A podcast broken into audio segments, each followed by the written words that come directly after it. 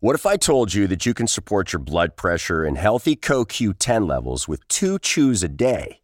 The new SuperBeets Heart Chews Advanced is now supercharged with CoQ10.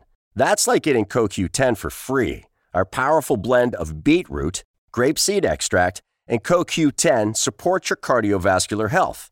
Visit radiobeats.com and find out how you can get a free 30 day supply on bundles and save 15% with the promo code DEAL. You're listening to a Countout Podcast.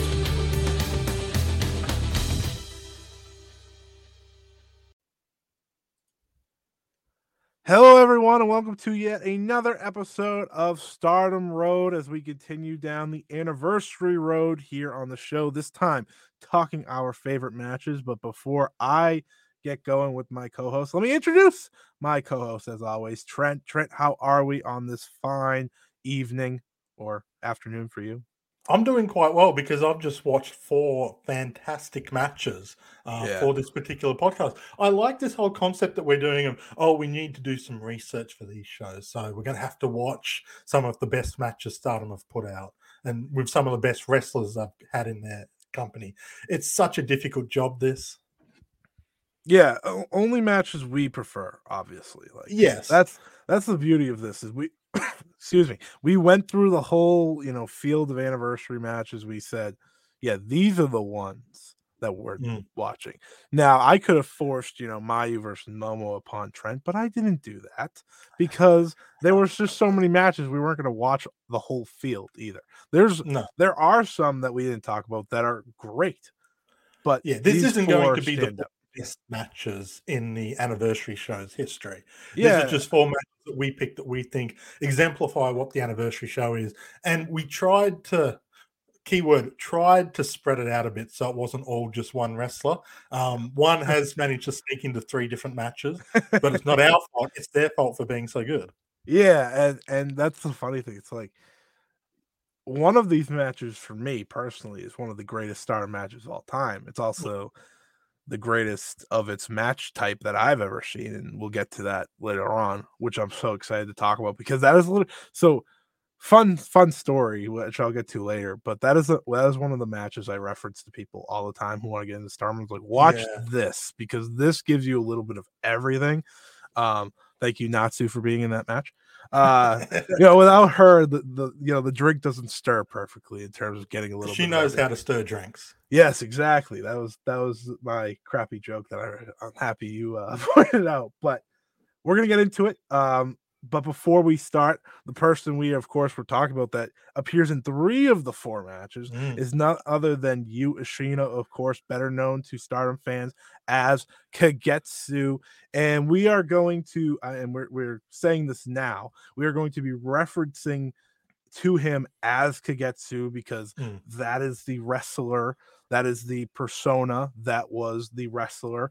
Um, you know, I think Trent made a great point. It's kind of like how that was the role, that was the movie role, right? It's Yeah. it's it goes the same, and we respect Uashino and we love Uashino for getting to be himself nowadays, and we we're gonna do so many more episodes talking about Kagetsu, but Oh, we yeah. wanted to just uh you know put that out there now so that you know we we want to respect him in all ways and we want to of course respect what he did in Mm. the previous life of course as Kagetsu.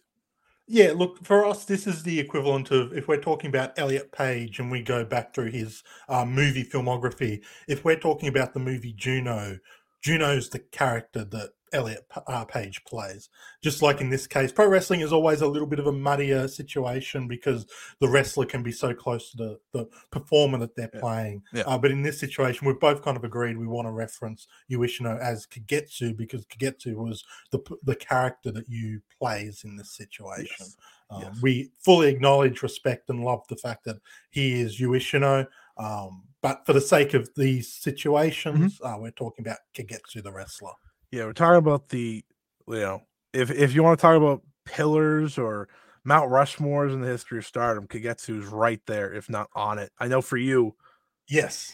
Kagetsu is on that list. So Yes, uh, uh, Ryan and I did an epi- uh, not an episode, an article where we debated the Mount Yeah. Rushmore of Stardom. I had Kagetsu on that list, and I, I would fight quite fervently to keep Kagetsu on that list. If yeah, I mean, it was a we debate. did a all-time Stardom draft, and Kagetsu was top three, right? yes, it was yes, it was Mayu, Io, and Kagetsu, which I mean, and, and I know people that call Kagetsu the greatest of all time because that and it's not it the the favorite like Kagetsu is his favorite wrestler of all time as well. Mhm. So that you know Mhm. plays to it. But you watch these matches back and you get the you understand the brilliance that is Kagetsu as a wrestler. And I'm very excited to talk about it because we haven't got we haven't got to talk about Kagetsu yet, which is you No, know, no, because we've covered mostly the very early stuff, and Yeah. then when we have covered the period that Kagetsu's wrestling we in, it's more just covering like briefly oh this was a match or two around this time. Um look obviously we've mentioned we are going to be covering kagetsu multiple episodes dedicated just to the work there going to pop up a lot in here if you can't wait for those kagetsu centric episodes though but you do want to learn more about kagetsu my recommendation Super Eyepatch Wolf did a fantastic video on great heels in wrestling and covered kagetsu for about i think it's like five six minute block in that period it's a great way just to kind of get a, a brief snapshot of what Kagetsu brought to the company and how good uh, Yu was as a performer. Yeah, admittedly, we don't know when we'll be uh hitting the Kagetsu centric Yeah. episodes uh or the Oedo Tai centric episodes because we got a lot planned heading into at least to the end of May, which is very exciting.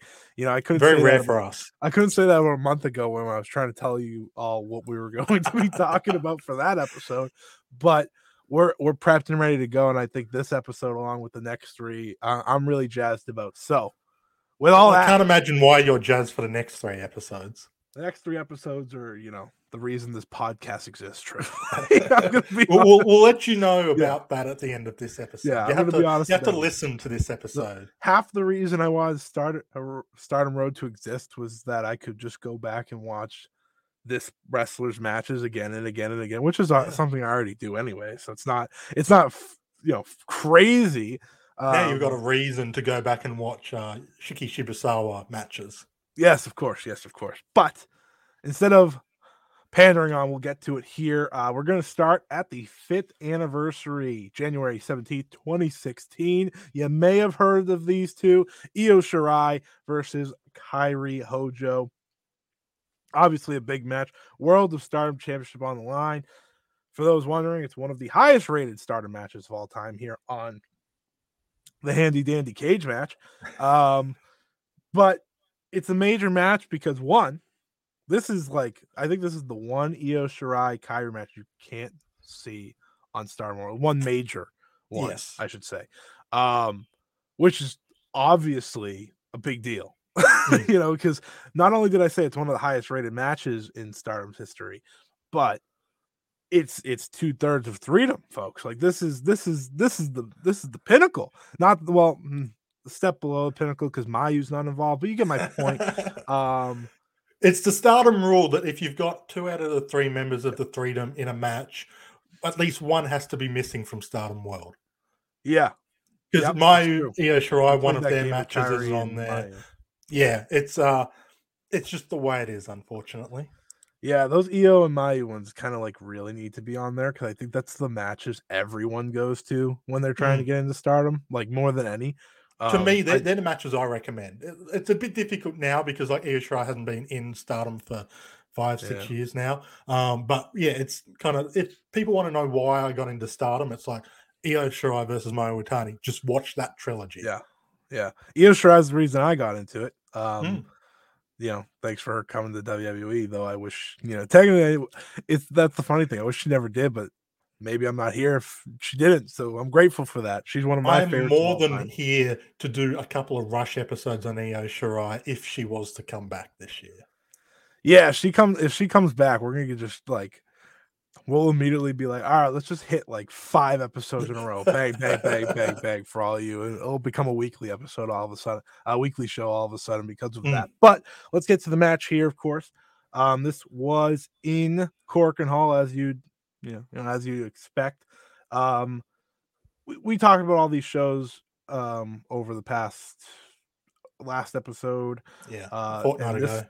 this was the you know ultimate aspect of what these anniversary shows were and this match Mm. i think really showcases that more than any other uh what you know this is actually my first time seeing because again i said i have never seen it because it wasn't on star world so i was very excited obviously because i've seen them wrestle i'm not you know i've seen them wrestle their other matches You're aware of their abilities. yeah, I'm aware of what they can do, and I've always, I, I'll admit, I've always preferred. This is shocking, everyone I know, Mayu and Io, but What? but this I think was my favorite of these two going head to head. Mm. Um, the the interesting thing, and I, I don't know about you, but the interesting thing with this match is I felt like I saw Io's formula in this match more than I usually notice because people Yeah. talk about her formula all the time.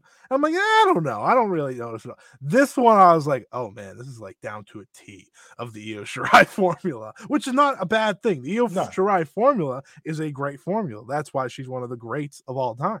Hmm. But this was like, all right, we're doing, we're doing, we're, we're checking all the marks here, and it, it turned out to be an absolutely fantastic match. I, I think a big part of this is this match feels like it's right around the time. This is Io's first defense in her second red belt reign. Uh, just the month prior, she had defeated Meiko Satomura to win the championship, the title that Kyrie had lost to Meiko Satomura. So it's kind of it's a roundabout way of why this match was happening. And this is right where Io's about to launch into her record breaking reign. You know, when people talk about Io Shirai and what made her so good, it's this period. And so I think she's just starting to find what works for her, what has morphed her from being a high potential young athletic freak that she was in her first reign in her first few years wrestling to become one of the greatest of all time and probably the, the best w- women's wrestler in the world at this point in time. This match is kind of, yeah, as you said, it shows the formula, but it's where she's really starts to craft this and not only the formula of what kind of match she puts on but also the character because Mm. around this time she does start to get a bit of an ego you know she starts Yeah. to buy into the hype of her being a, a greatest of all time the genius of the sky and you see this at certain points in the match that sort of cockiness this arrogance that comes through and then Kyrie is fighting against that so in many ways this is the prototype not necessarily the prototype but the prototype match of the Io Shirai that everyone remembers in Stardom.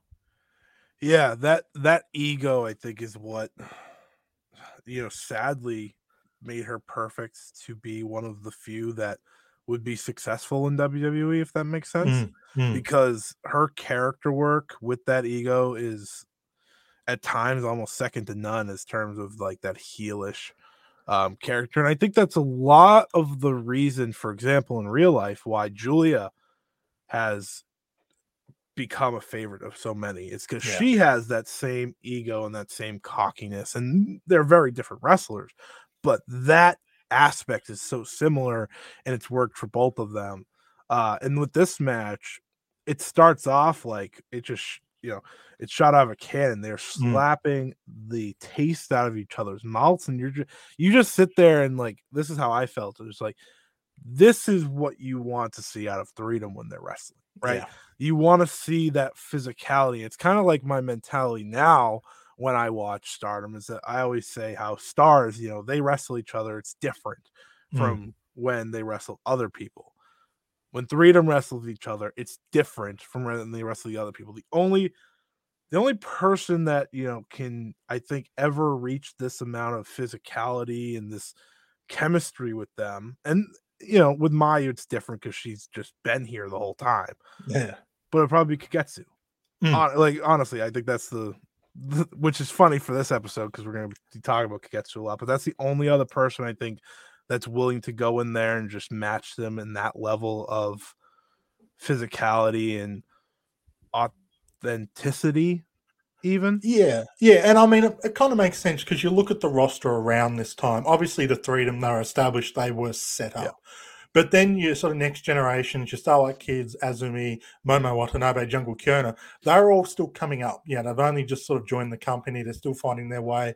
It would take a lot of gall to be able to try and step up and match their physicality. Slash, they're just not in the position to. Kagetsu, she's a uh, they're uh, he's a veteran, has sort of shown what they're capable of, and is not afraid to because obviously when Io Shirai and Kairi had left, Getsu took over as head trainer.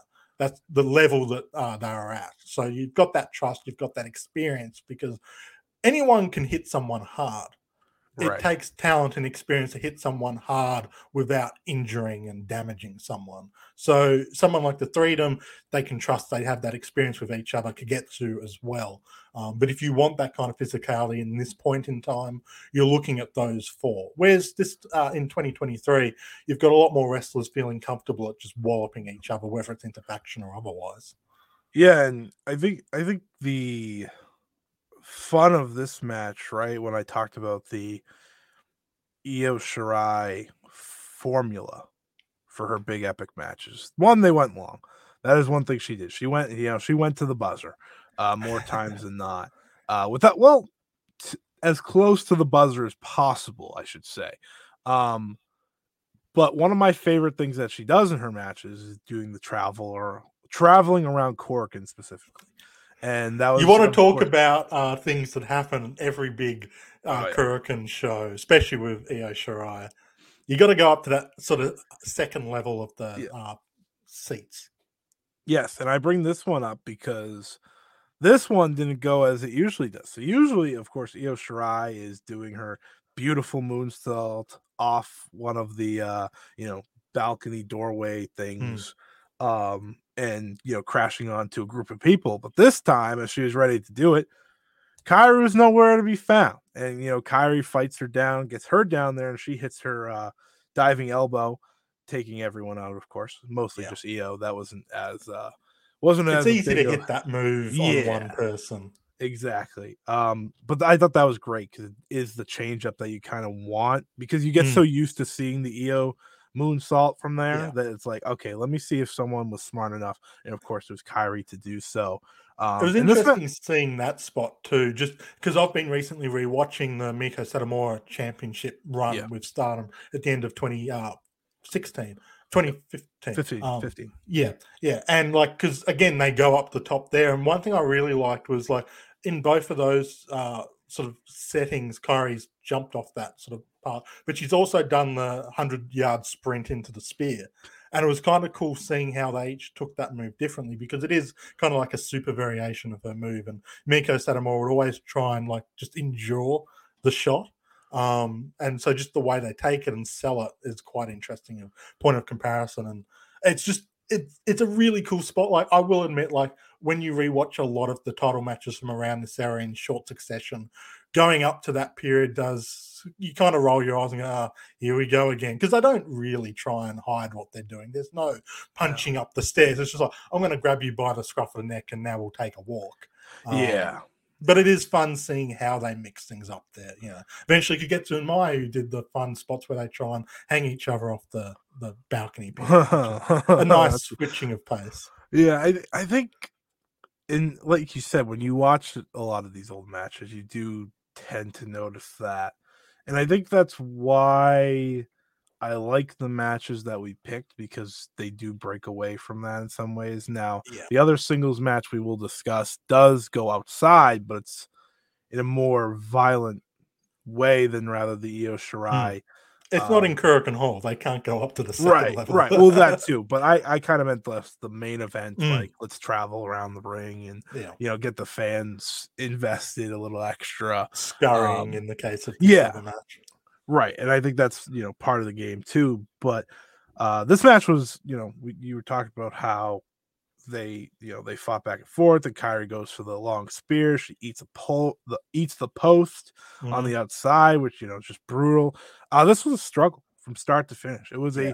it's why this minute this match went 29 minutes and 31 seconds it was anyone's game mm. until the very end and uh one of my favorite moments from the match was when Io hit the four uh, locomotives, uh, locomotive suplexes. Yeah, and I just sat there. I was like, hmm, I wonder why so many people like Suzu. I was just sitting there. I was like, there is a lot of similarities here as well. It's not just like mm. they wear the same colors and stuff, but it's like they have some of the same moves, especially those suplexes. They have the same oomph on them uh, that I think, and I'll, we'll get to that next match and how I will crack a joke about. Oh, you know what? I kind of understand why Kagetsu retired.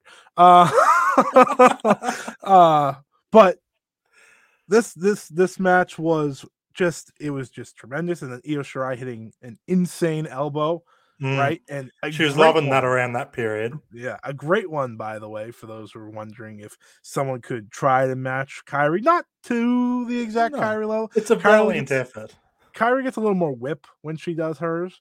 Um, just in like I think she body. cares less about her body. Just that, that yeah. landing, like yeah, yeah, yeah. Io, Io, you can tell, is still trying to land well enough to not. Destroy herself. Yeah, which fair play. Like, but it's great to see. Why wouldn't you? you?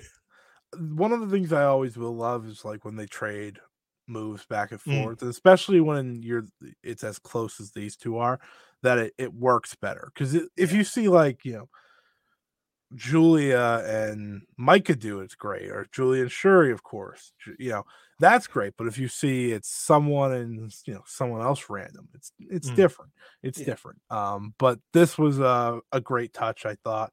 Um, and then you know Kairi hits her own insane elbow, great near fall, of course. Mm. Um, I got I sat there, I was like, hmm, that's uh that kick out's kind of what I was hoping for Mayu at historic crossover, right? which I think we got one. Yeah, we mistaken, did. We got one, but I didn't get two. Uh, which you know I, I, I didn't expect to get two, but I would have liked it. I would have liked it. Um, and then the match ended with the bridge suplex, uh, which obviously Shane Bridge hitting a picture perfect moonsault mm. for the win.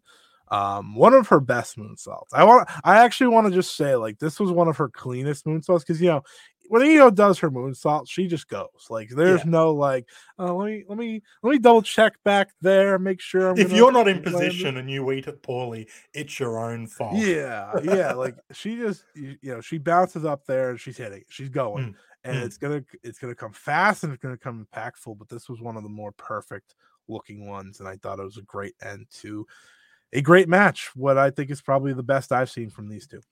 Yeah, it look it's quintessential Io Shirai, it's quintessential Kairi Hojo. So if you're coming into Stardom, you're relatively new, and yeah, maybe you know these two from their WWE tenures, and you want to see what they were like when the hype was building for them. This is a perfect kind of dip your toe into the water and see what it's all about because you get two for the price of one. The only downside, of course, is you can't dip your toe in on Stardom World. You have to dip your toe into the the seven seas. Are but it's the nature of the situation. Obviously, there are other matches there as well, but it is nice to sort of get them both in just as they're kind of hitting what I would say the peak period for the freedom in stardom, especially Io, Io Shirai, because as, as I said, this is right at the beginning of a historic reign. So, if nothing else, it's worth watching to get some context for where it all began. You know, it's funny though, mm-hmm. which I never, I did not expect to come out of these four matches saying this. This was my least favorite of the four. It's funny you say that. I actually agree. Okay, all right. So yeah, I'm not yeah. crazy. I'm not crazy. Maybe it's the I'm just so used to the Io formula, so mm. it's like, all right, there's not there's there's not creativity in that it ruins the match, right? Because it's these two, but it's like the other four, the other three, I mean, are just so much better in their own way that, and you know, we'll get to it. But again, a tremendous match. If you can get yourself a link, yeah, check it out. Uh, that's part of the t- t- difficult game here. You know, as we as we journey through Stardom's history, it's always fun to play the link game. Uh, we always have to specify if this is a Stardom World link or a um, yeah. less less uh, white market link. The, the good news for everybody is that the rest are Stardom yes. World. So let's move forward here. Uh, January 21st, 2018. Stardom's seventh anniversary, of course, at Korakuen Hall. Mm-hmm. Um, one of my favorite matches of all time, folks. Like, yeah. not just in Stardom, not like this is one of Stardom's greatest matches of all time. This is one of my favorite matches of all time. Like, if you were to ask me what is a what would a five star gauntlet match look like, it's this to a T. Mm. Um, it is Queen's Quest versus Oedo Tai, where the loser who who ultimately was pinned last would be ha- forced to leave the group. That was Kagetsu's idea, of course. Of course, that would be between Momo Watanabe and Tam Nakano. Um, I mean, it there is something about the energy to this match that I think you and, and to play to and credit Io Shirai, I think you know some people may have thought I was ragging on our formula or something. With with with this match, she can't play to the formula because of how it's designed, Mm. and it benefits the match to a whole nother degree because one, everyone's randomized, so each each order of how they come in is randomized, which of course quite unquote randomized. Yeah, wink, wink, nudge, nudge. Um, but you know, for the public, Mm, mm. it is randomized. so when she steps into the ring, you hear the crowd roar a little bit. And it's just like, oh, here we go, right? Yeah. And I, that that's a credit to who she is, of course, in her or around her. Um, the way this match starts is beautiful. The way ma- match ends is perfect.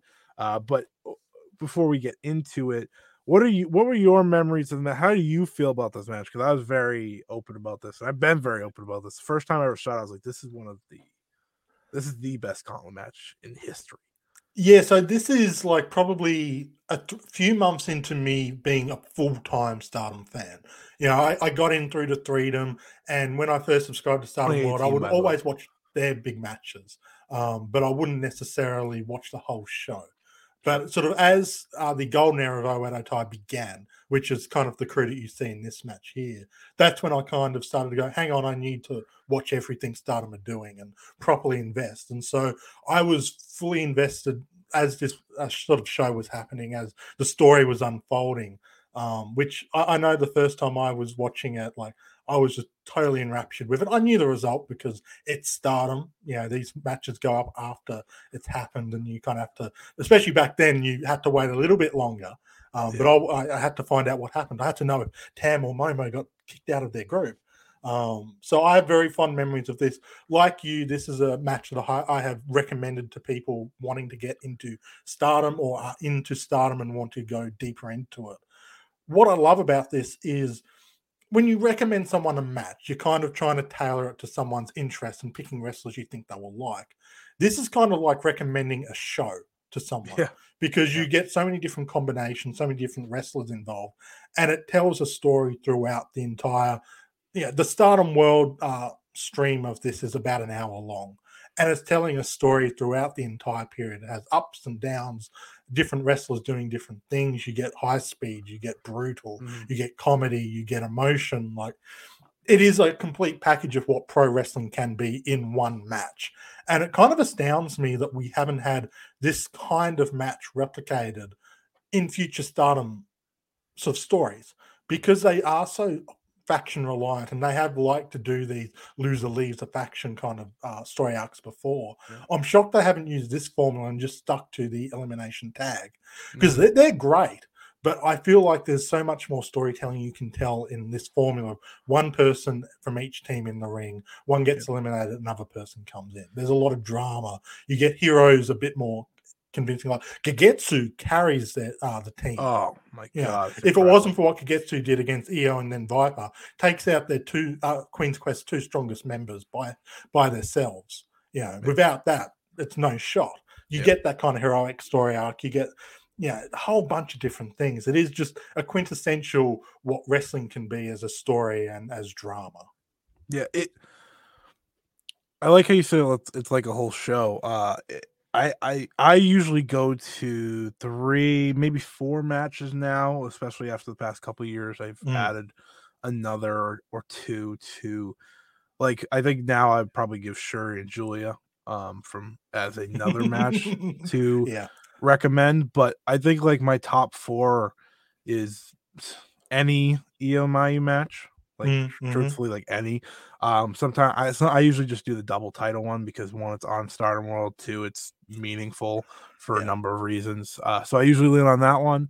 This one always, always because you get you get a taste of what stardom is in every single way like i Mm. said earlier um and you get to see the best of the best throughout the match the only Yeah. person the only person this match doesn't have truthfully is mayu Iwatani. like that's Mm. in terms of like the where stardom was at that time that's all it's really missing um but it's okay because again, you get Yeah. to see you get to see the future, the present, um, now the past, obviously, for those who you know watch the CEO and Kagetsu, of course. Um, That's the one dis- difficult thing about this in recommending to people in 2023, because like you, you'd be like, oh, you know, if you want to get an idea of what Stardom is, here's this match. And unfortunately, it's like, oh, you know, can I see more Io matches at the moment? No, she's in WWE. yeah. Can I see Kagetsu matches? No, they're retired. Natsu, oh no, she's in Noah apparently. Can I see more Hana matches? Oh, like it, Yeah. unfortunately, is it's, you know really the only people uh, sticking who have stuck around are Tam and Momo. Uh, Well- surprisingly, given that they're both the final two, and and Well, Hazuki. and Azumi, who's of Yes, course yes, now sorry, uh, and. Azumi. Yeah, um which is why i kind of like to play with it. like and that's why i always tell people to also with Stardom is to watch through people's careers because Mm.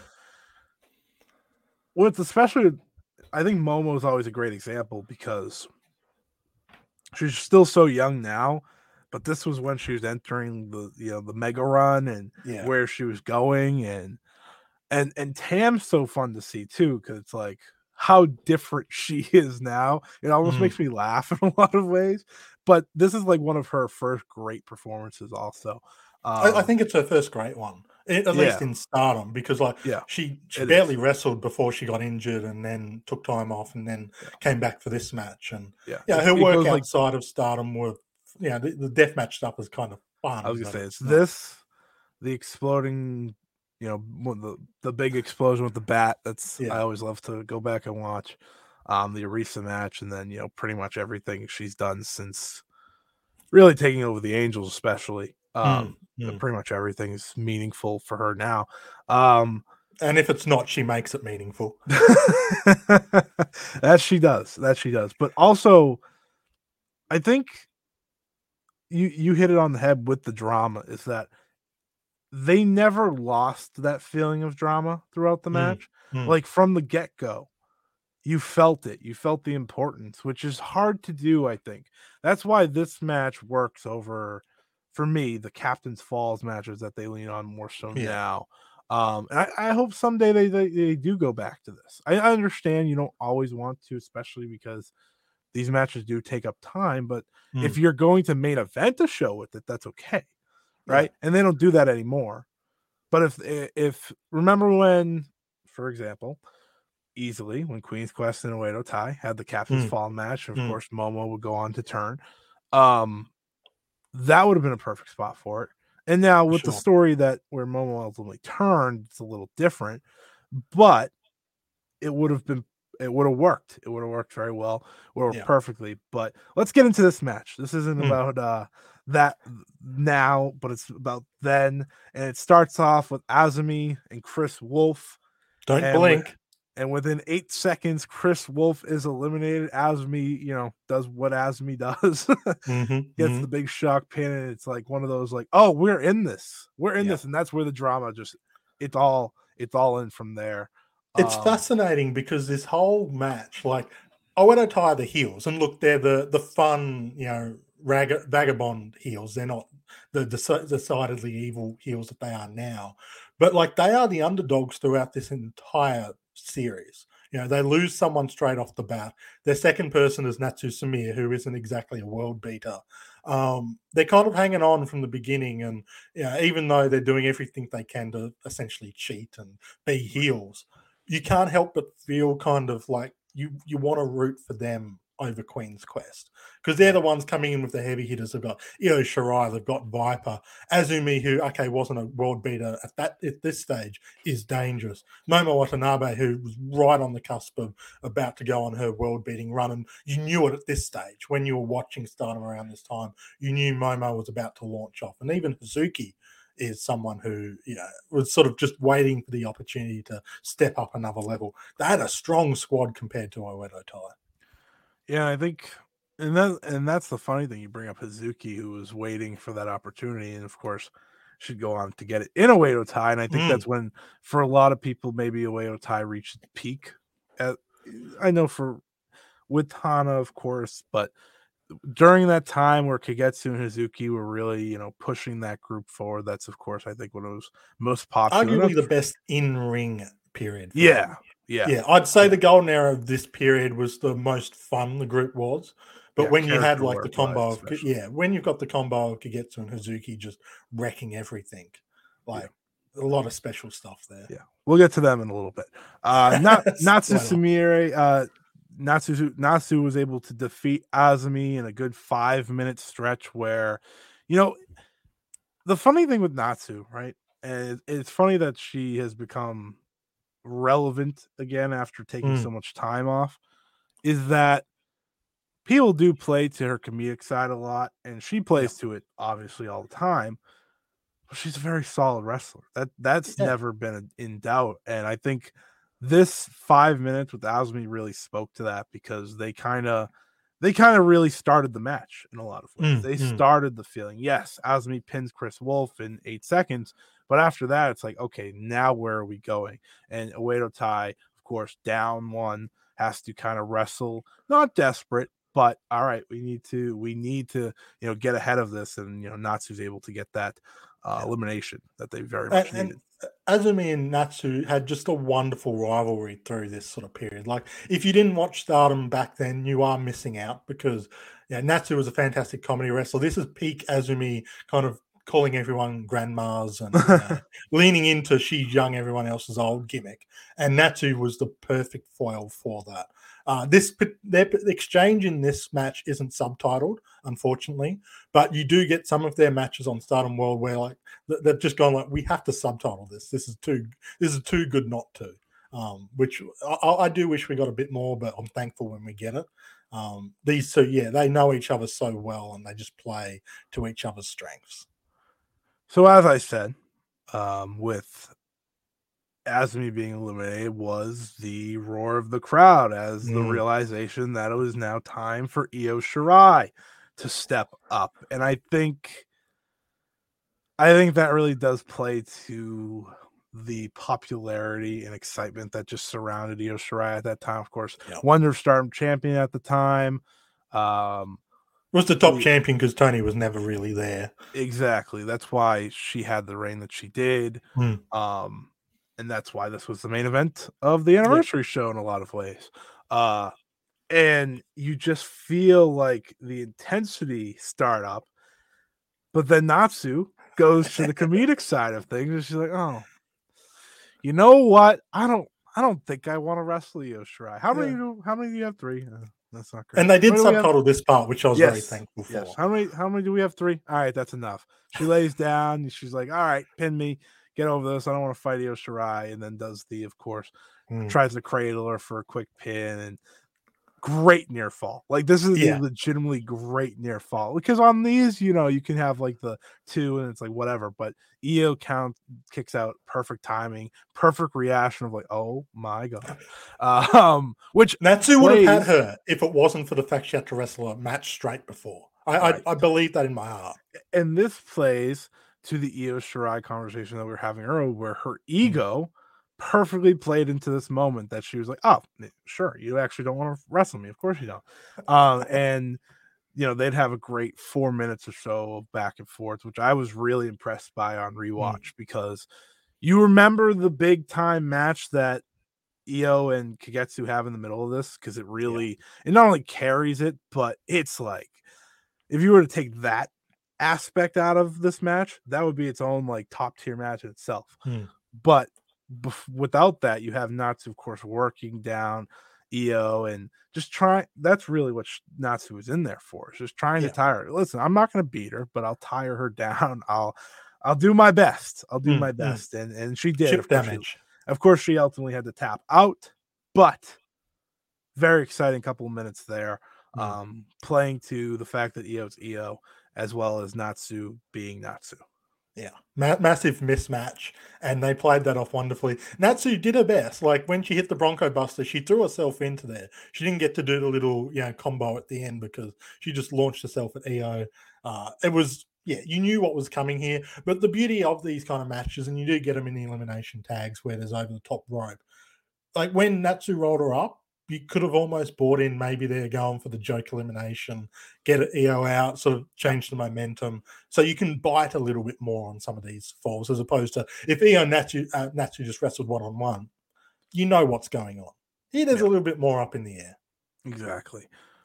Now Kagetsu's up. Kagetsu and Io Shirai, as I was talking about. This was this was that world class wrestling that starting delivering. And I think this is this is why this is part of the reason I love this match so much is that you know Io couldn't play to the formulaic style against one of the top dogs, right? Like and and and as I also said earlier, Kagetsu and three of them all worked so well together, and this Mm. was one of the clear cases of that, um, where you just see them mesh perfectly. You see, you see on display what is the top of Stardom. Sure, they're not the World of Stardom champion, but who's the top of Stardom? It's mm. these two in a lot of ways, and I think with how good Kagetsu is at this time, right? This is like this is the top of the game. Kagetsu. Like this is the best of the best. You just kind of see that take over this match.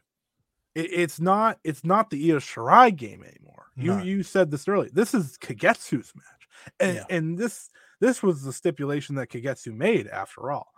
So it's only right that that is the main middle of this match. Yes, we're going to Mm. get to Momo and Tam later and that's going to be, you know, a crazy dramatic ending closing minutes, but Kagetsu's got to get us there.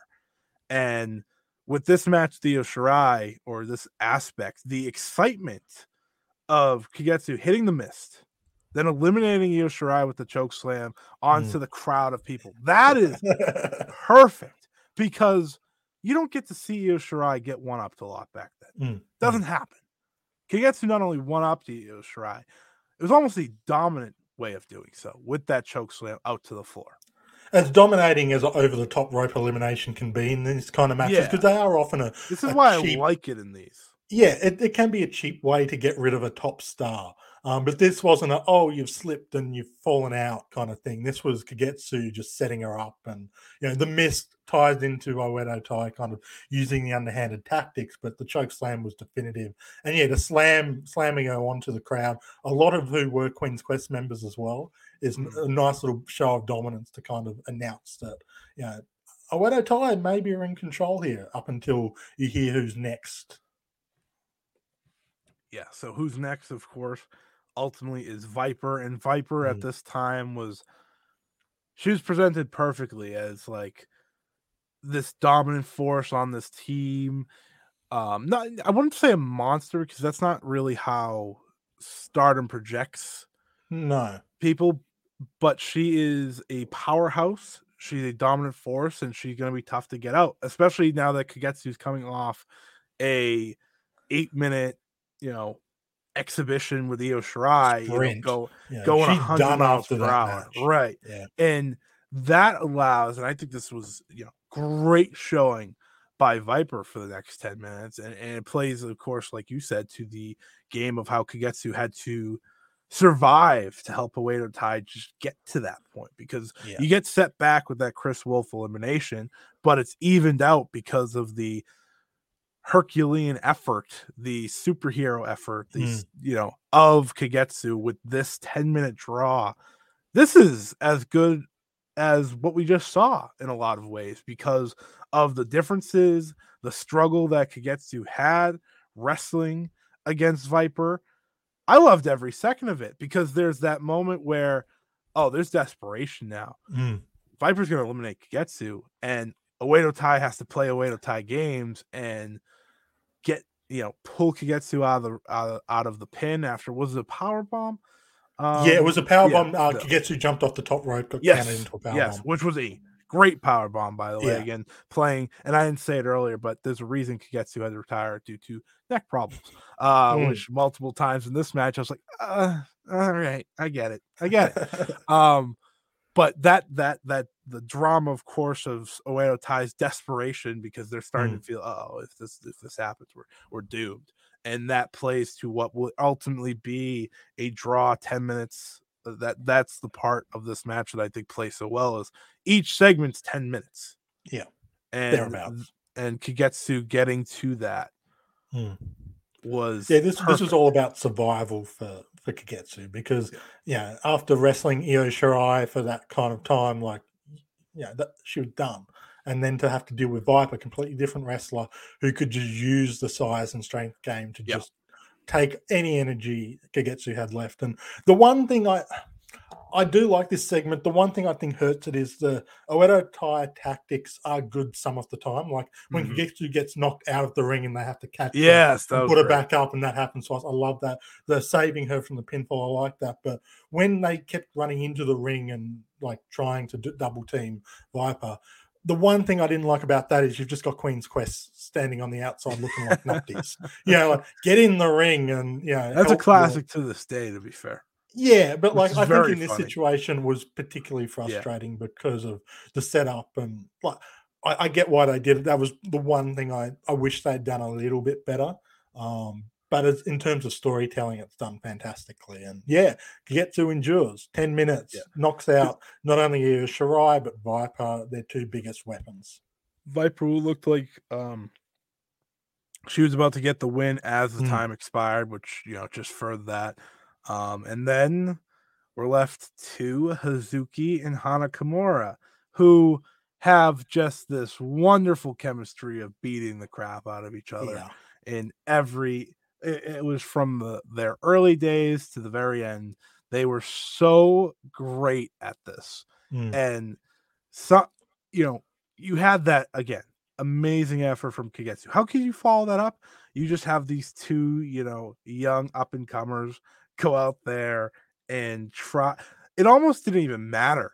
Like the match didn't even matter to them in a lot of ways because that's what it felt like. It just felt like these two were rivals who wanted to destroy one another. And the end of this is terrifying um for many reasons Mm. um, of course, which was a sunset flip power bomb to the outside off the turnbuckle. Hazuki hitting it to Hana Kimura. Hana Kimura crashing down to the floor. Um, there was definitely scare there. Uh, she know, got was- rocked. Yeah, she she was she was down. She you know huffing and puffing. Like it, it, she was there for a little bit because It- it it's quite scary when they set tumble. up for the the next segment of this match, and like they're ready to go, and you just hear her sort of wheezing on the Yeah. outside quite frantically, and uh, even the camera kind of. I'm surprised they did actually. Camera comes out and pans to her, and Right. you actually see Jungle there trying to comfort her because, yeah, like you could tell instantly something wasn't quite right. Yeah, Um, but you weren't sure if it was just kind of shocked from the the impact of it. but, Sure. uh, thankfully, she was up and about for the final stanza after that, but it was it was scary. yeah, I- I'm like I'm glad like I can rewatch this knowing that she was okay after it Yeah. ultimately. Um, but when I first watched it, it was very not confronting necessarily, but it is it is a scary moment for sure. it was it was one of the I, I know a lot of people make have complaints about like when so many wrestlers are there to like take the falls that they do. This was one of Mm. those that I was like, this is why. Yeah, this yeah. is why because you don't want them and and I think some people don't notice like that the floors aren't completely matted like you see in professional wrestling here in the states, especially right. Nothing. No, that mat then it was not Yeah, a mat. It was no. just there for decoration. That's what that was. Um, yeah, I don't know why they bothered sometimes to pull it away to Yeah. enhance the impact of a move on the outside. Like, you're not feeling that. and I, and I think this match also captured kind of how great they both were at Mm, such young ages and where they'd go on to be in their respective ways. I mean, you know, we we we are still talking about how when Hazuki brings that you know rage out of her, she's it's almost like no one's better at times. And as we know, with what Hana Kimura would go on to do, uh, she was so great at that. She brought out the best of everyone, and that's what they did here with each other. They're tied into each other's strengths. Like when Hana could go at someone and not have to worry too much about technique, but just go into raw Yeah. brutality, that always favored her, especially in the Oedo Tai era for her. Same with Hazuki. Like this period in Oedo Tai Hazuki, she was a very talented wrestler, but she was at her best when it was almost like forgetting the, the intricacies and just saying, I want to hit you as hard as I can. These two, you feel like they were backstage going, Yeah, let's give each other hell because the Viper Kagetsu period was a slower stanza for this match. It was sort of that not it wasn't a dip in terms of quality, but just dip in terms of pace.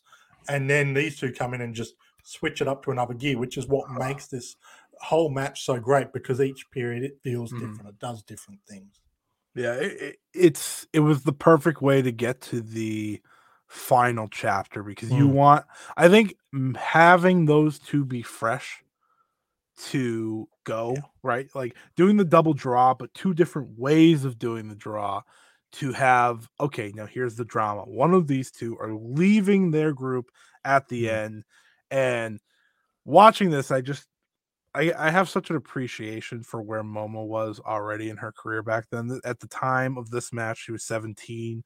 Yeah. Um, Hadn't graduated high school, as we No. hear in the post match. yeah, and and with Momo, it's like, and I, I say this all the time on other shows. It's like you don't realize how young she is because of Mhm. all that she's accomplished, and obviously there were still some places she had to grow. I think now we, you know, you and me agree that she's the best she's ever been because she has that character aspect to her Mhm, now mhm. and that ego that Yeah. you know I think Io Shirai had in some ways the in the heelish ego, which funny enough she had to end up on Oedo Tai to get that. Um, she showed patches of it in Queen's Quest, especially in the Yeah. middle of her white belt run. Absolutely, And I think that's why people remember that run so fondly for her Yeah. character side, because it was when we got to see the best of Momo pre Oedo Tai character wise. exactly and and i think after that's when it obviously fell off she was just a Hmm. leader and you you know you watch her tommy climb up and eventually saya uh but but in, in this you just realize like how special in ring wise she is as a pro wrestler and i i said i said this on twitter today it's like Io Shirai at 18 years old is better than most wrestlers are ever. Like, Momo, ever- 18, you mean? Momo, Momo, sorry. Yeah. What did I say? Yeah. What did I say? Io. Yeah, well, I I don't remember that off the top of my head. probably, I'm probably I'm probably not far off there. But Momo, you know, at 18 years old was better than Mm, like yeah. so many, and you just kind of felt that in this and how we talked about. You know, Tam wasn't Tam back then. Tam was Mhm. still very fresh, very new, very much trying to find her way in all of this. And First course. match back from injury, too. So yes, and she hadn't had a chance to build into it really in ring. the one thing that Tam did have though was always that emotional side. That's that's Mhm. the reason she lays into it now, even though she is a much more crafted wrestler, and it makes these final minutes the perfect amount of drama, um, with you know, just and, and to add to remind people, of course, this was Oedo Tai. This was Kagetsu's idea, Yeah. not Queen's Quest. So it's just like, oh, are they gonna are they gonna get one up here? And of course they did in the end, as you as everyone knows, where you know Momo will go on to lead Queen's Quests Mm. Not too long after with the Shirai, uh, eventually leaving uh, in 2018. Um, but tremendous stuff, and like you said, probably the first great moment of Tam Nakano's career. Yeah, especially in ring, like her and Oedo Tai was a lot of fun. You got a lot of great little Yeah. backstage things. But in terms of the in ring, yeah, you can see the elements are there for what Tam would become. Still a long way from perfecting it because it did take her a few years to really get comfortable in the ring. Um, so it is fun going back and watching this iteration of her, try, just really just trying to hang with Momo Watanabe. You can see the kicks aren't quite as strong or as crisp, but she's throwing everything she can, and that it works for the story that they're telling. Because if she was, you know, peak Tam Nakano here, you wouldn't have the same drama. She's someone who's barely wrestled, coming back from injury in a situation she really didn't want to be in, know, and having to just fight and claw, just to hope to survive against someone who is leagues above her at this point in the ring. And that's again where the Oedo Tai, even though they were heels, you're sympathetic towards them, you're cheering for them, even when you know the result, because they play that kind of underdog role so well. They're just devious rogues in doing it. Oedo Tai's heels is always this Oedo Tai's heels is always so funny to me Oh, because yeah. like they're only heels because they cheat or they cheat to get ahead. yeah, Any other reason they are not heels. You want to cheer them Hmm. because, like you said, they're underdogs. They're they're just trying to succeed, and unless you know Kagetsu doesn't need to, but uh, you know everyone else like that's that's the that's the beauty of this group is it's it's no one's perfect right in that there's a reason Kagetsu's leading it because Mhm. You know you're leading and, and I think that's the beauty of where Hana Kimura would go, Tokyo Cyber Squad. It's kind of the same thing, right? Is that you're leading a new group like that of not not Tokyo Cyber Squad's more of like a misfit type thing because everyone's a little uh, uh, Yeah. almost dr- drastically different. Um, Oedo Tai has a little more you know semblance to it, but it's perfect in that you you connect with them um and you know with tam nakano losing here uh momo hitting the meteor off the top to get the win which was you know picture perfect and still one of my favorite things she does you know even though she doesn't lean on it as much as she did back then uh for those who are wondering she leaned down and as much as i think sasha banks once upon a time did uh, at times, but it's it's a good impactful move.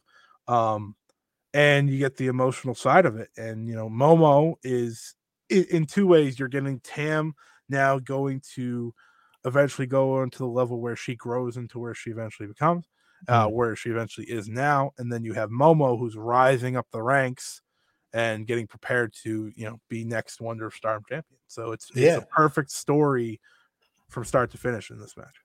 And, and look, obviously, like it, it is kind of obvious, but you do really should stick around for the post match stuff. Yes. Because e- even if you're not following through chronologically, so like what happens next might not be as high on the list of interest. There's so much character work here because you've got Io Shirai, you know, commiserating with Tam, Kagetsu apologizing because it was Kagetsu's idea and let the team down. Uh, Io offering a spot to Queen's Quest, going to Tam. Momo interferes because she's like, hey, I got something to say here. I want to challenge you for your belt.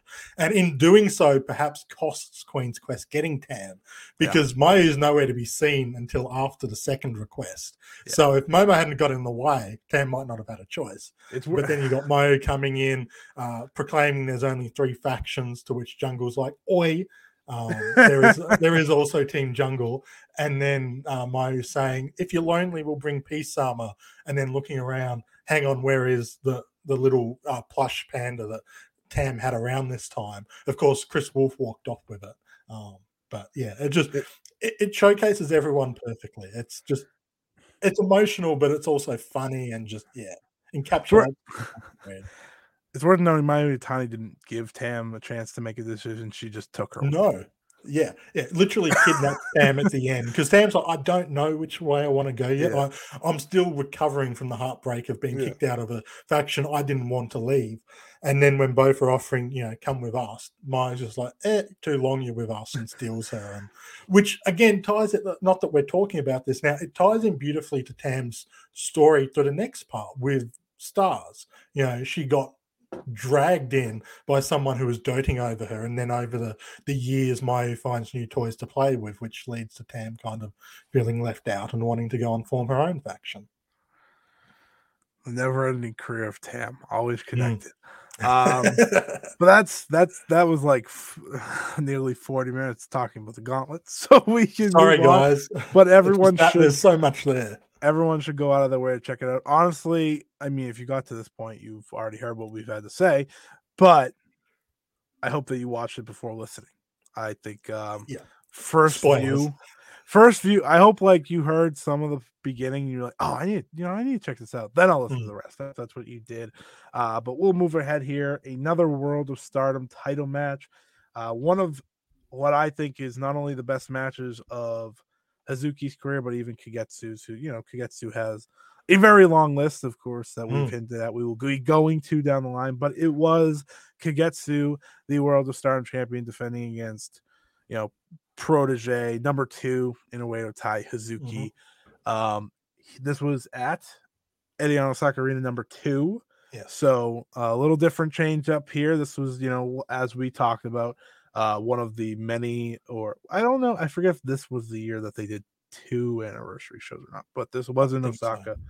Um, this was in Osaka, and this was, I think, as violent as you'd hope for when you kind of see these two names and you think of what Hazuki was, especially in 2019. I mean, that 2019 year for Hazuki, despite not getting a top title, is uh, unreal. Like this match, you know, really kicked off her year, and I I sing the praises of that match with Arisa later in the year to no end. Um, but you know, this is where she found her game. She found who she was, full form, and I think it's because of this match that you know you saw that confidence come out, and Mhm. you do now. You do now Yeah. when you know when she's wrestling. It, now, now when she's wrestling, you just see her as like one of the top stars, obviously, because that's who she is, and she doesn't need to be a. That's the one thing with Hazuki. She doesn't need to be a leader now because hmm.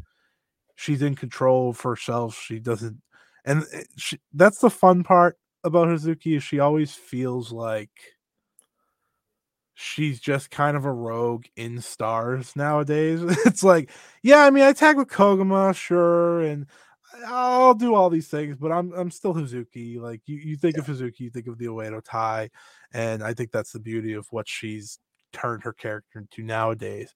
Uh, but this match, you know, without this match, she's not where she is now in terms of being a pro wrestler, and I think that's a lot of a lot of the respect needs to go to Hazuki and where they went here. It was like, all right, show me you're on this level. Mm, That that's mm. what this match was. It was a test for Hazuki, and she absolutely did.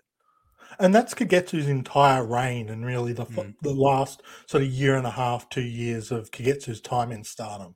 You know, top champion, and basically waiting for someone to prove that they're ready to take on the mantle as Stardom's top performer. You know, whenever Kagetsu wrestled a championship match, it was a case of bring everything you have, try and beat me. When you fail, you need to go back and get better, get good. And Hazuki throws everything that she can at Kagetsu, gets close. Ultimately, Kagetsu wins because of the experience, the veteran savvy, pulls a couple of you know roguish tricks that Hazuki probably should have been prepared for, given that you know Hazuki knows Kagetsu better than anyone at this point. Uh, but it just speaks to the character that Kagetsu was playing around this time, and someone like Hazuki could really step up and match what Kagetsu wanted from her championship reign. Yeah, and with with this match, I think why I love this one so much is that you kind of felt the respect Kagetsu had for Hazuki from start to Mm. finish, especially with how the match closed with the um was it a Oedo coaster, Death Valley driver, and you know Kagetsu choking out Hazuki. I think that was like the perfect like you know, you did a lot today. You showed me, but I am going to ultimately end this match in the most devastating way possible. Um, and I think that was just like for me, it it, it it adds like the perfect exclamation point to a match where Kagetsu is throwing Hazuki around the arena in a lot of ways, Mm. literally into a million chairs. That's what I was talking about earlier when this went outside the ring as you would in world title matches, but it was different. It was different in a lot of ways with how Kagetsu attacked it. No audience member was safe. I think everyone in the arena had to get out of their chairs at least once because they went through all four corners of the outside area. And it wasn't just, I'll throw you into a couple of rows. It was, I'm going to throw you like a bowling ball and see if I can get you to the very end of the, the rows. It was fantastic. And it played into their strengths as well because this was a just a beat down, brutal fight. You know, it- you could tell like the friendship was there because they held nothing back. They weren't afraid to be a bit stiff, maybe leave a few It's- bruises. It's that freedom, it's that Mm, uh the stars thing that I talk about. That's what these two had. Like we are going to go that extra mile against one another because we are that comfortable with one another. yeah. And look, it doesn't have the grandeur of a Korakuen Hall, but if you put this match in Korakuen Hall, I think people would like uh, people still consider this a really good match. But I think if you put it in Korakuen Hall, it'd be rated a lot higher than it actually is. Yeah, I think I think with Hazuki, the the beauty of what Hazuki does, and and, and you know, correct me if you don't feel the same, is that her style translates to the smallest of arenas to the biggest, and Mm, mm. that's why I think she's one of the best house show workers nowadays, is because she doesn't. While yes, they will take days off in terms of not going to that hundred and you know hundred and one percent her her top percent still better than, or her house show percent is still Yeah. better than the majority and this is actually in terms of singles matches, this is Hazuki's number two highest rated singles Hmm. match. Um, which number one is the one that I love so much, which we will be talking about in a number of episodes. Wake, wake, nudge, nudge. Uh, but we'll get to that. Um, it is interesting that her highest since coming back is the match with Giulia from the five star, which I think is tremendous as well. That's a Um, worthy number. Yeah, that's a worthy best match since coming back. I think.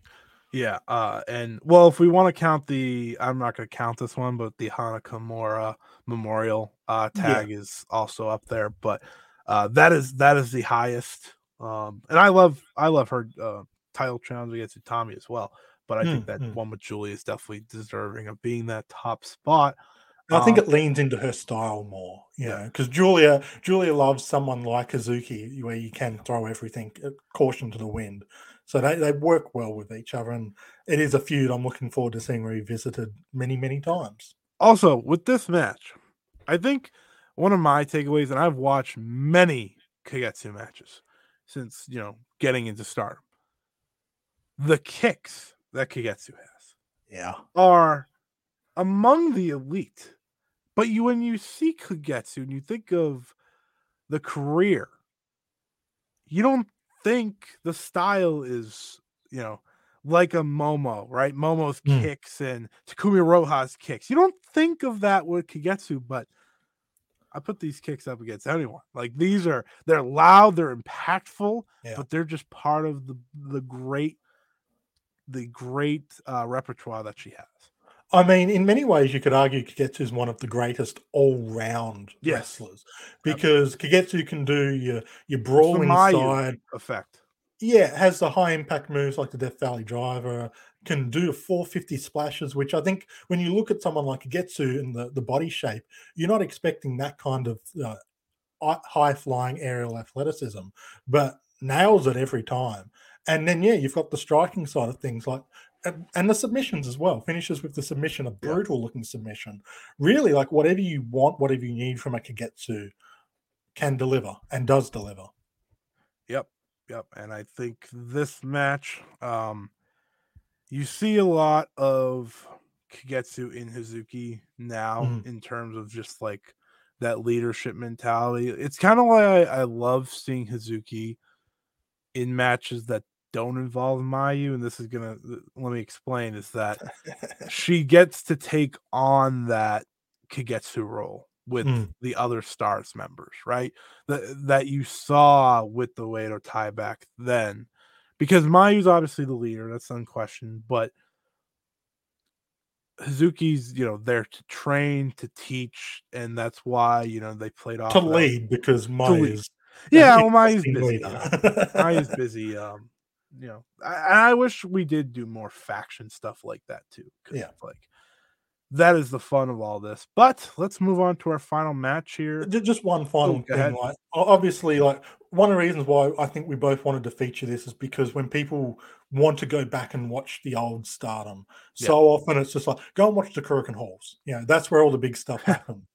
But you do have to be careful because if you only watch the Korakuen Halls, you miss a match like this. Mm, So obviously, Korakuen's the best place to go, but keep your eye out on stuff like cage match or whatever for the odd match like this one that kind of pops out. And yeah, you've, you've got to go and watch these ones. Speaking of just not doing all Korakuens, the final Mhm. match that we are featuring here today is from January 26, 2020, uh, as Kagetsu's final match in stardom uh, against Momo Watanabe and Jungle Kyona, teaming with Mayu Iwatani. This is, I, and I, and for me, it's like this is like I, I've seen people toss this around. This is like that type of comfort match, Mm, if that mm. makes sense, right? Like it's one that you can go and watch at any time, and it, ne- one, it never gets old. No. Two, I feel like you almost notice something different every time, right? It's like what it's like for people that have like comfort moves or whatever, and you rewatch them, rewatch them, rewatch Mm. them. This is that type of match because not only is it a feel good type match, and you have you know just this wonderful ceremony at the end where everyone you know celebrates and so on and so forth. Um, but you have the beginning where Mayu and Kagetsu are matching and they have the mask, and like that brings the biggest smile to my face. Also, some of my favorite Mayu Iwatani gear ever. Oh It was one. It was a one-timer gear, unfortunately, so we'll never get it again. Uh, but it, uh, you know, she's matching Kagetsu with the baggy pants, and uh, that's the funny thing they play off. It was like, should I? You know, this is one time, but do I look good? Yeah, I think I look good. And uh, but the match is so it's not as comedic as you you know you think it is based off of how the pre and post now Kagetsu's mm. career is, and that's the beauty of it. It's like when it gets down to the action, it's just a fantastic tag team match between four of the best. Yes, see, I gave Jungle Kyona her credit. And this honestly, and I you know, when this match ended, I was like, this might be Jungle's biggest win. Like, truthfully, like in terms of mm. meaning, like because I think this means as much to her probably as any world title or wonder because she pinned Kagetsu and Kagetsu's you know last starter match. So that's meaningful. Mm. Oh, absolutely. And like the fact that she got picked for that spot, not only to be in the match, but to get the victory. You know, Yeah. because it could have very easily given it to Momo Watanabe, you could have given it to, you know, even Hana Kimura could have got in that last match kind of Mhm. opportunity, and it would have made sense. It would have worked. But you know, Kagetsu picked both of them for a reason. Um, and you could tell how much it meant to them and how much fun they were having out there. Yes, it's not a comedic match, but there's just enough comedy, be Yes. it intentional or unintentional, that just makes this so magical. It's not pure comedy. You get good, great wrestling as well, but it's just all mixed together, which makes it such a good comfort watch because it's not as serious, it's not as intense, it's not as dramatic as the previous three matches we've talked about. Um, it is a bit more lighthearted, but it's not at the sacrifice of the quality of the in-ring product. Yeah, I think I think with the four matches we pick, you get a little bit of everything. Uh in terms of like the Mm. ultimate seriousness of like that gauntlet and where that goes. Uh, but which also involves some comedy itself. 2 Mhm. world title matches, and then this that brings it all together. Um, of kind of that emotional and the family side of what Stardom has. Yeah. You know, you don't get to see it as much nowadays, but you can feel it with this start with Stardom rosters. Is that when they get to spend a lot of time together, they are families, and and you Mm. see that in their promos and the way they talk about each other. Right? It's like I think people, you know, they thought there was a shift when say DDM joined, and I I think that the funny part is about DDM is like they're the one that makes it seem like a family more than anyone else nowadays. Oh, yeah, Um, you the can see it Stardom in all of roster, the- not just DDM. yeah, you can see it in all of the outside the ring content. Yeah. You know, like even at the award show that just happened recently when Tam went up and received her awards, Giulia's the one sort of bawling her eyes out because of how much the family aspect is. Yes, they're rivals in the ring, but that's what makes them so close outside of the ring. Yeah, and and this match, I love seeing Jungle and Momo together mm-hmm. because you know they, they weren't together at their prime, but they were so good in this one like opportunity to see them. And I was Yeah. thinking about this when you know we talk about how hard of a year 2020 was for them, and you know Kagetsu retiring, you know Risa retiring, Hana's passing, and I think we you know a lot of us focus on those three because they were all Mhm. bang bang bang bang bang. But losing Jungle Kyona is mm, gigantic in its own respect, and of course hers was different because it was an injury, it wasn't a retirement. You know, it was very different. So I think that's why she doesn't get lumped in, but ultimately she never came back and she was gone and from stardom. And you know, she only just really came back recently. And Mm. even then it's like, you know, she's on her final she's on her last chapter, really. I thought you were going to say last legs, and I was going to say, dude, phrasing. No, I was not gonna say that. um, even though she did get a big win, which was very nice at the yeah, show. arguably her biggest win happened just a few nights ago. Yeah, biggest win in terms of like the stage, but I do Mm. think like in terms of the appreciation that she may have, this Oh, was yeah. it. And I think the way her and Kagetsu closed the match was excellent. Like it, Mm. it, it, it brought it all together because it's like, oh, in the end, this is still a match. This is still this is still a meaningful match, a moment, and you know, hitting again Kagetsu's neck. like there was so many times this was like we- we're just, we're almost there. Like really, Yeah. we're almost there. This is the reason retirement's happening. Um, and you know, Jungle made sure to uh end it with You're not coming back. Ganso No. bomb, power bomb, jungle buster, like and, that and those trifecta. power bombs were they, they were so great and you know mayu had a great save at one point to keep the match going on one Mm. of the power bombs and i was like ah you know like i think at that point Kagetsu would have been pretty okay if you just let the match end because i think jungle did jungle did such a great job and i think Kagetsu did uh, just as good a job of making all of that feel impactful um and it- it's a shame that you know we didn't get jungle to elevate after that because more so than anything injuries did you know ruin and, any and shot of that because Yeah. like the next week she was meant to be facing Mayu Iwatani for the red belt in Nagoya, and look, it's in Nagoya. She was losing the match, like that's the yeah yeah she wasn't like like that was going to be a big moment, and coming in with the refreshment of you know the roster with the uh like someone like Kagetsu leaving, Jungle was going to not necessarily be winning top championships, but was going to have an important role as that gatekeeper and bringing people to the next level, which ultimately we never really got to see come to fruition. Yeah Um, um, but uh, also, Jungle and Kagetsu just had fantastic chemistry in this match. They had a red belt match just before the Kagetsu Hazuki match. Um, whenever they fought in the five star Grand Prix, they were always just perfect. Like, obviously, both of these wrestlers are they have great matches with just about anyone, but their chemistry together isn't necessarily spoken of as much because Jungle isn't the highlight wrestler of a Mayu or an Io Shirai. Yeah But I'll always even- support her. I think the interesting thing with Jungle, and of course, Jungle will be brought up in many episodes in the future. She'll have her own. She'll as have her as I own. have a say in it. she'll have her own batch because you know, as me and Trent have talked about off air, we're, we're, we know she's closer to retirement than she is to the start of her career. Mm. So I think that's when we'll really, you know, give her the main focus respectfully.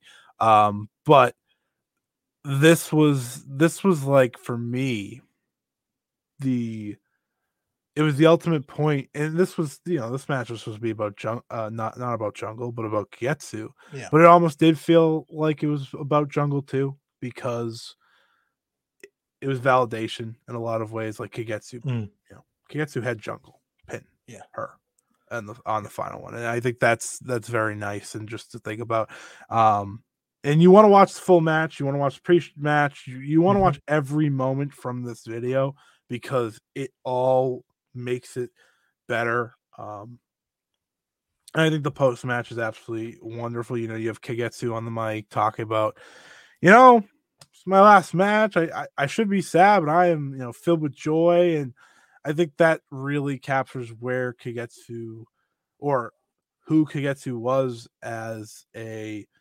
entertainer overall. Is that no matter what, it was always about giving the best show, and on the final match here it was it was perfect. yeah, and you could see how much love the roster had for Kagetsu. Like, and I think this was really important because it was around this time there were reports that the reason Kagetsu was leaving was because uh, she uh, wasn't liked backstage as a trainer and thought worked him too hard. And you, look, not not that we're in a position to know the truth because we're not. But you look at how this entire retirement month and a half played out, and the outpouring of love and care towards Kagetsu. Yeah, there might have been one or two people who didn't like Kagetsu's training style, but they were hard to find amongst the people that was in the ring at the end there. Yeah, this is a big, big, gigantic family. This this, Yeah. this wasn't like I don't I don't really believe much of the oh this is why Kagetsu's retiring. I think that Hmm. neck that neck was you know that neck was done in a lot of Kagetsu was retiring years ago. Io Shirai Yeah, talked exactly. Kagetsu into sticking around. That is forgotten so much. It is. Yeah, the neck was screwed back then, and then taking all the moves that they did.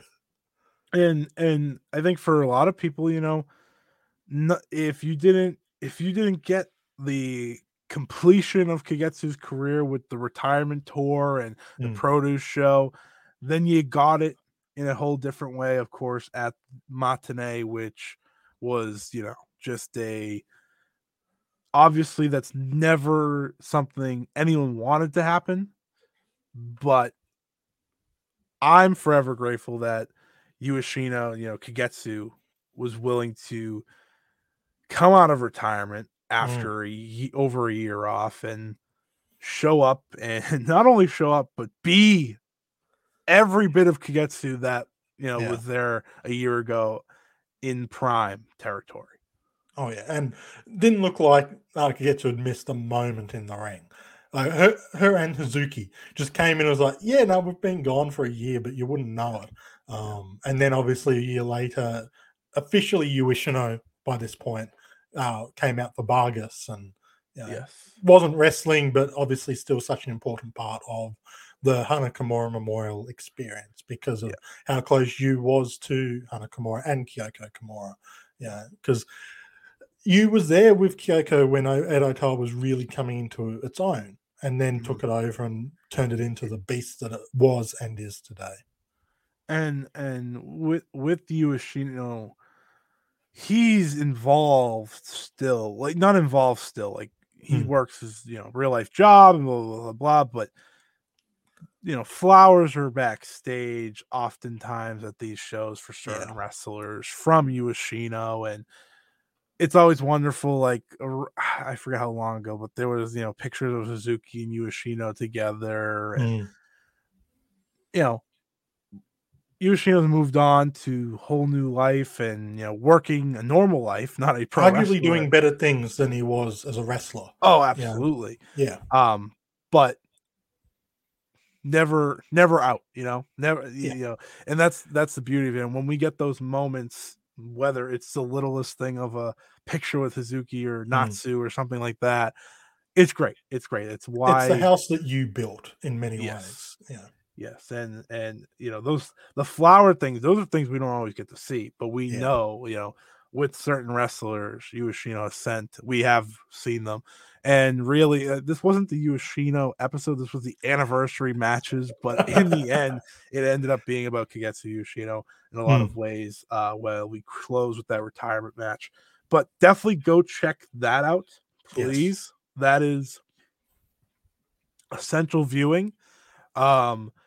because of just really you get a little bit of everything you get you know mayu and Kagetsu teaming up which Mm. is you know special in itself we've wanted You- that for so long. I exactly because you know, and one of the great lines that I think resonates with us now, right, is Mayu's ready to lead Stardom into another level. That's what. Kagetsu says, and it's like we we're sitting here here in 2023, we're like, huh, could Kagetsu have been more right? like Mm, obviously yeah. it wasn't just Mayu Iwatani, Mm. but who was the world champion when they needed it the most? It was Mayu at the time, and now we're here in 2023. They're the number two promotion in Japan, and it's because of what you know Kagetsu did, what Mayu did together in Mm. matches. It's because of Io Shirai that we talked about. It's because of Kairi Hojo that we talked about. It's because of so many of the talents we talked about. I think that's my favorite part of doing these match shows or it, it from the years is Yeah. because you kind of see, oh, this is why we're here. This is Mm. why this has gotten to the level, and that's awesome.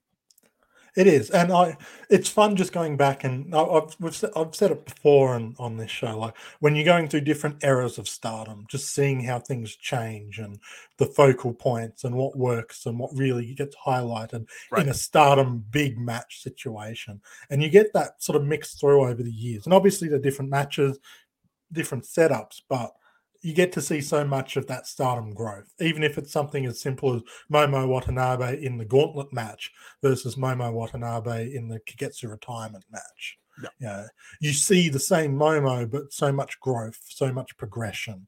You know, become by this point, Momo is one of the best wrestlers in the world. You know, maybe not in terms of position with the company, but you put her in a match, she's going to deliver a banger. Yeah, yeah. I mean, as by the time this comes out, I don't know. You know, some people might learn listen to this. You know, months down the road. I, Yeah, because that's what these shows are for. But you know, they're Momo's not time about to sensitive. A Momo's history. Momo's about to wrestle Saya Kamitani in a match that's so meaningful in a lot of ways to the history that we're talking about here. And it's like, you know, it's going to deliver because Mm. that's that's what Momo Watanabe does. Like Yeah. At minimum, it's going to be very good. and Yeah, and with what yeah. Saya has done, it's like, all right, this is going to be great. And I think that's you know we talk about Jungle a lot, talk about uh Kagetsu a lot, but I I do like that you brought up Momo. I think the only thing we didn't check here on this show today in terms of like matches that really emphasize stardom then now and um you know going forward is that we didn't have a great wonder match to go over Mm, mm. which is a you know very different but good news for everybody is that we'll have plenty to talk about soon enough this this was my wonderful uh you know uh transition i was real i was really excited about that one uh that was not actually wonderful.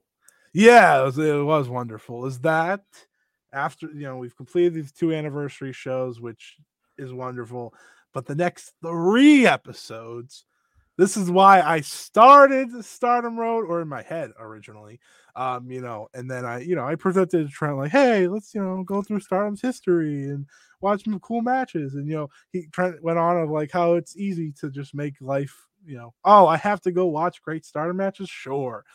Little does he know, well, he does know now, obviously, is that when I I had a was fair idea. when I was thinking of this idea, the whole reason for me was to go through the career of Arisa Hoshiki Mm. in a series of shows, episodes, and while we are going to be going through her career many other times because of certain events and whatnot, this is our chance to really just focus on Arisa Hoshiki with a three show series, our first all wrestler series. You know, we talked about Yuzuki Aikawa, of course, to really kick this off, but this is something that will really guide the show. We have two uh series of um wrestlers set up Mhm. and we're starting with Arisa Hoshiki here, who of course one of my favorites of all time. It, it probably goes Mayu Iwatani at one and the 151 matches of Arisa Hoshiki at two. But if there was anyone born to be a professional wrestler and be a great professional wrestler and born with the talent to do so, it was Arisa Hoshiki. So I am very excited. Yeah, so we're, we're, we're dedicating the next three episodes to her. We want to give like a full rundown of what made Arisa Arisa. So you'll get a the first stint, you'll get the second stint, and then you're going to get just basically kind of what this episode was, but just dedicated to Arisa Hoshiki. The best match is what you need to go to see if you want to get a visual for just how great Arisa was. This this kind of wrestler retrospectives that we're going to be doing, starting with Arisa, I think we can both agree is probably going to be the backbone of Yeah. Stardom Road in a lot of ways because there are so many incredible talents and names that have walked through the doors of Stardom that we want to highlight. And especially if you joined uh, sort of during the Bushiroad era, you haven't necessarily had a chance to see. And so we hope that if you're coming through, you're not used to these names, that this will inspire you to go back and look and see how great Stardom was. And if you are experienced with Stardom pre Bushiroad, if you're like us, you've walked the Stardom Road for years now, uh, hopefully this gives you the same excuse that we have to go back and just love what has been produced. And yes, there's only 151 matches from Arisa Hoshiki, but what are 151 matches there are? So much to love from it. And as you said, a born wrestler, a born entertainer, not just in pro wrestling. Yeah. Um, and we're, like looking, we're both looking forward to it. I like to say, and this is why I kind of get sad now when I talk about Arisa, is that she is like the most talented person I've ever seen. Like anything she did, she she didn't she didn't just do it. She did it at the highest level of Hmm. like talent wise. Maybe you know her singing career didn't get to like all timer points, but she was a great singer. Hmm. Uh, she was a great wrestler, obviously, which is where we'll be hitting. Um, but there's just so many in- exciting moments, matches that we're going to jump into that I'm so excited about. Um, you know, maybe the show could just end after the three. I'm just kidding. I'm just kidding because I think there's so many others we want to explore. Um, and that's why we love the show. So hopefully you do tune in for that one. Uh, three. Uh, beginning with you know a little career overview and then her initial run with the company, which I think I don't know. I you know the fun thing is I don't think everyone knows about that first run and what she was doing then. And, you know, we've touched on it already. We, You Hmm. know, we did our debut match and um, you know, kind of how Rossy pegged her and his blog is like the shining star, wink wink nudge nudge, of the initial rookie crew and like you know she's still very young then but she'd go Yeah. on to be great and that's why she walked back in the door one day and she did become great uh, so i'm very excited to jump into that next time but this was the anniversary uh, matches edition for Mhm. stardom as and i'm sure next you know next time around we'll have some other sort of matches for i don't know there's there's some big huge mega event coming up in april that we maybe will find something to uh discuss Yes. kind of around that idea. But uh this is this is what will bring us into it. And there's also a certain cinderella tournament coming up as well which Mm. you know that you want to talk about staples for stardom. I think for a lot of people now it's the five star but if you are a longtime stardom fan it's that cinderella tournament. That was the true staple. So looking forward to all that. So please keep listening here uh trent anything to plug before we wrap this up Uh, yes. So basically, by the time this episode comes out, either there'll be a new article on Natsupoi over on Wrestling, either on Friday or Monday. Haven't determined the specific time yet, but uh, I'm excited to get that one out, sort of covering the departure from DDM and the TAM rivalry. So keep your eyes open for that. We also have an Ocean Cyclone show episode coming out in not this weekend, but next weekend. So if you if you like the sound of our voices, uh, you've got plenty more coming your way. And if you don't, but you like the sound of Ryan's, you should definitely still listen to it. And also, thank you for listening to this full episode too. Um, you know, follow me at Scotty Wrestling on Twitter if you don't do that already. Um, in terms of plugs, I have interviews coming out. I don't know the dates yet. Um, I'm not going to say one of them just in case it doesn't happen, but I do have two interviews in the bank. One with TJPW's Juria Nagano, which was very exciting to do because of her uniqueness, of course, to the sport of pro wrestling and TJPW itself. Hmm. And while the answers are very short, they're very impactful. A special interview with one of my most highly uh, hoped for interviewees, Arisa Sarah. So make sure to keep an eye out on that. Uh, I'll, I'm- I'll have previews. You know, me and Trent will have reviews up in multiple fashions for that Yeah. February 4th show. So definitely keep an eye out for those as well, uh, because our next time out will be on February 7th. So I want to just make sure we get all those plugs in. Uh, Trent will, Trent's review will be on Monthly Puroresu. Um, Mhm. Of course, mine will be on Five Star. Uh, Joshi Show. I don't know if I'm going to write one yet. I never know. It's just a matter of if someone See if you get inspired. it's sometimes it's if if uh Alex doesn't want to do it and he's like, Can you do this? I'm like, Yeah, sure. Uh for that show, I think I will be doing it because he's like, ah, you know, it's a great show, but he I think he's going away or something. I was like, Oh, Mm. oh, you want me to review the show with Saya and Momo and Giulia Suzuki? Ah, sure. Don't don't mind if I do. Uh, but make sure to check out all that. You know, we we cover stardom on a good amount. You know, we uh, I won't say weekly basis, but you know, enough monthly basis for sure. Uh, Yeah. So definitely check out for that as well. Thank you for listening, everybody. Make sure to subscribe if you haven't already to the Stardom Road podcast, so you never miss an episode. Because with the bi-weekly schedule, it's easy to forget. I know I do. we forget. As- as really- I know I do as someone that records the episodes. So uh, please make sure to do that. And thank you for listening. We'll be back next time with the Arisa Hoshiki three part series. See ya.